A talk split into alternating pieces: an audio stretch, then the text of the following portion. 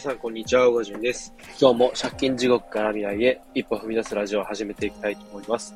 最初にちょっとだけ雑談を挟むんですけれど、今この、収録撮っているのがですね、12月9日金曜日の朝午前5時過ぎですね。で、ちょっと明日明後日土日はですね、ちょっとしたこう人と会うイベントというか予定がありまして、ちょっと久々なんですけれど、明日土曜日の方はですね、夜にトラック仲間ですか、以前働いてた会社で、一緒にトラック乗ってた仲間なんですけれど、会社変わっても未だにこうつながりがあって、でいろいろ情報交換とかたまにしてるんですけれど、久々にまた会って、忘年会っていう形でご飯を食べていろいろ話してきます。で日曜日の方はですね。なんと、Twitter でつながった NFT の仲間たちとですね、オフ会をすることになっております。で、名古屋の方でですね、ご飯食べて、で、行ける人は二次会にも参加して、いろいろと NFT について語ったりとかっていうする感じかと思います。で、うちもそうなんですけれど、いくつかの、ご家族がですね、家族で子供さんも連れて参加されるということで、また、その小さい子供同士でのその交流とかも、面白そうだな、というふうに、思ってワクワクしております。そんな感じで、その辺もですね、いろいろまた、その、あった出来事なんかも、こちらで少し共有させていただけたらな、なんていうふうに思っています。で、本題なんですけれども、昨日も、ツイートでちょっとお話ししたんですけれど、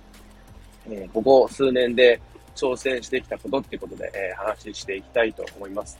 ツイッター見てもらえればわかるんですけれど、僕自身がですね、ここ数年で挑戦してきたことっていう風で、プログラミング、具体的には HTML、CSS、Sass かなと、あと JavaScript っていうそのプログラミング言語について、一時期勉強してました。だいたい期間は半年ぐらいですかね。で、途中で、ウェブデザインっていうのを知って、で、こっちも結構面白そうだなってことで、で、プログラミングの基礎はそれなりにこう勉強してたんで、これちょっと活かせるかもってことで、さらにこう、その先行ってみたいなってことで、ウェブデザインの勉強を始めて、半年ほどですね。で、そこから、そういうウェブデザイン会社に転職しようと思って、いろいろ、あれこれ、試したんですけれど、結果は思うようにいかなくてですね、一度諦めてしまうわけなんですけれど、で、他にも、アフィリエイトですね。本当にそれはコンサルを受けて、何十万とお金を払って、コンサルを受けてやってたものですね。ただ、ちょっとそのコンサルの内容自体がですね、結構グレーというか、あんまり良くないようなやり方をしてて、精神衛生上もよろしくなくて、それもちょっと挫折してしまったんですけれど、結局、コンサル料はあまり回収できずに終わりました。その辺はですね、一部、僕が自己破産した借金のうちに含まれてるんですけれど、で、あとはですね、軽貨物ですね、去年あたりだったかな、結構軽貨物っていうのが、一時期流行ってて、で、僕がやったのは宅配なんで、大手の S 社の、下請けって形でやらせてもらったんですけど、で、だいたいそれも半年ちょっとですかね、7ヶ月、8ヶ月ぐらいかな、をやってました。ただ、思った以上にですね、下請けっていうことで、本当に正社員以上を求められるみたいな感じで、結構、こと細かに、あれはこうするんだ、こっちはこれをやっちゃいけないっていう、すごいルールが定められてるんですね。結構、しんどかったですね。で、そんな中でお客さんの対応に迫られたりとかして、で、契約先の、大手会社の方から、正社員さんですね。社員さんからの要求と、お客さんからの要求とで、挟みってことで、頑張れば全然稼げる分野っていうか、仕事ではあったんですけれど、なかなか僕自身、結構そういうのを気にしてしまうタイプで、僕自身、とりあえずやってみたけれど、あんまり合わなかったかなっていうことで、今、働いている運送会社に転職をしたわけなんですけれど、結構ですね、とりあえずわかんないからやってみるっていうスタンスでやってるんですね。で、結構ですね、僕自身、結構気になったらまずやってみるっていうスタイルで、やってて、で、やってみないことには自分に合ってるかどうかなんていうのは基本的にわかんないんですよね。なので、やってみる。ただし、リスクを伴う場合、特に仕事を変えるっていう場合ですね。この場合だと、軽貨物っていうのが、当たるんですけど、軽貨物やるってなると、フルタイムで働くことになるんで、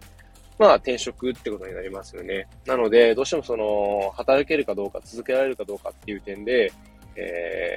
結構、生活にも変わってくることなので、で、当然生活リズムも変わってしまうし、収入の、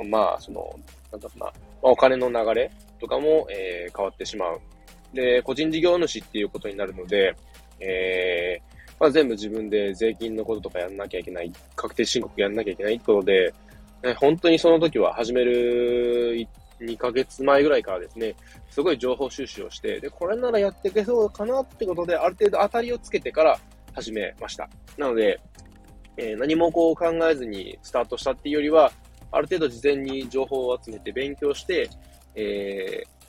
なんとなく最低限の知識だけをつけて始めたって感じですね。で、プログラミングとか、ウェブデザインとか、あとアフィリエイトとかですね。その辺に関しては、本業をやる傍らでっていうことだったんで、そうですね。いきなりそれをやるからってことで、リスクを伴うっていうのは特になくて、その辺に関しては、本業をやる傍らで少しずつでもいいから、まずやってみればいいんじゃないかなってことで、その辺もちょっと、いろいろ調べてみて、これ面白そうだな、やってみようってことで、とりあえずやってみたって感じですね。そのアフィリエイトの、コンサルを受けた50万に関してはすごい悩んだんですけど、当然ですね、妻にもすごい最初反対されましたし、で、結局挫折して辞めてしまった時にもやっぱり、その時は、多少小言を言われたりはしたんですけれど、でも、なんだかんだ言ってそのアフィリエイトの、コンサル受けて、やり始めたことから、いろいろ、挑戦っていうのが始まっていったんで、そのアフィリエイトで失った50万、結局その自己破産で、借金チャラって形になったんですけれど、でも、その辺に関してはですね、すごい自分の中で精神的にダメージもあったんですよね。で、最初はやっぱり全然ダメなら自分なんでっていう気持ちにもなったんですけれど、でもそこから、じゃあこれがダメなら他のことを試してみよう。次ってことで、次に進むっていう癖がついたというか、挑戦していくっていうのが、自分の中で当たり前になったきっかけになってるんで、その点で言うと、マイナスだけではなかったかなっていうふうに、思っています。なので、結構、その辺はですね、すごい今となってはいい思い出というか、いい経験をしたなっていうふうに思っています。すいません。ちょっとですね、今、運転しながらね、収録をしてるんで、時々うるさいですけど、すいません。ご了承ください。そんな感じでですね、僕自身、いろいろ挑戦をしてきたんですけど、で、今、挑戦してるのは、発信活動ですね。昨年3月頃から始めた、SNS、Twitter ですね。Twitter と、ブログと、あとこのスタンド FM 音声配信の方ですね。で、インスタの方もちょっとやったんですけれど、僕の中では、ちょっと運用コストが高いというか、画像を作るっていうのが、なかなか大変だなってことで、Twitter とかだとテキストだけなんで、結構自分の中である程度思考整理しながら、発信できるんですけど、なかなかインスタグラムに関しては、更新っていうのが大変だなってことで、SNS に関しては Twitter に一つに絞るところでやり始めました。なので、今でもこうやっていろいろ挑戦っていう形であれこれ試してる最中ですね。で、基本的に挑戦っていうのは、新しいことをやるってことで、それなりに、大変なことではあります。ただですね、一度やってみて、何かしら得るものがあると、面白いんですよね。昨日の自分よりも、今日の自分がちょっとだけでも一歩成長したみたいなのを感じられると、なんかこう成長を感じると結構すごい楽しくなってくるというか、でそれ自身がですね、その一つの成功体験じゃないですけど、そんな感じでちょっとずつのその積み重ねが、自分自身の自信につながっていくんじゃないかなっていうふうに思っています。なのでこうあまり挑戦したことないとかですね、やってみたいけどなんかどうしていいかわかんないしなとか難しそうだからなとかって言ってちょっとためらってる人も多いと思うんですけれど、ぜひぜひですね、なんかこうできることから調べてみて、でやってみて、でそれで、そこから自分に合うか合わないかって判断してみるのも全然ありだと思います。そんな感じで、挑戦してきたことについてお話ししてきましたが、ぜひですね、皆さんも挑戦、ほんとちょっとのことでいいんでやってみてください。本当におすすめなんで、絶対成長できるんで、ぜひぜひおすすめです。そんな感じで最後までお聞きいただきありがとうございました。今日ちょっと長くなってしまったんですけれど、また、簡潔にですね、お話できたらなっていう風で、お届けしていきたいと思います。最後までお聞きいただきありがとうございました。では今日はこの辺で。バイバイ。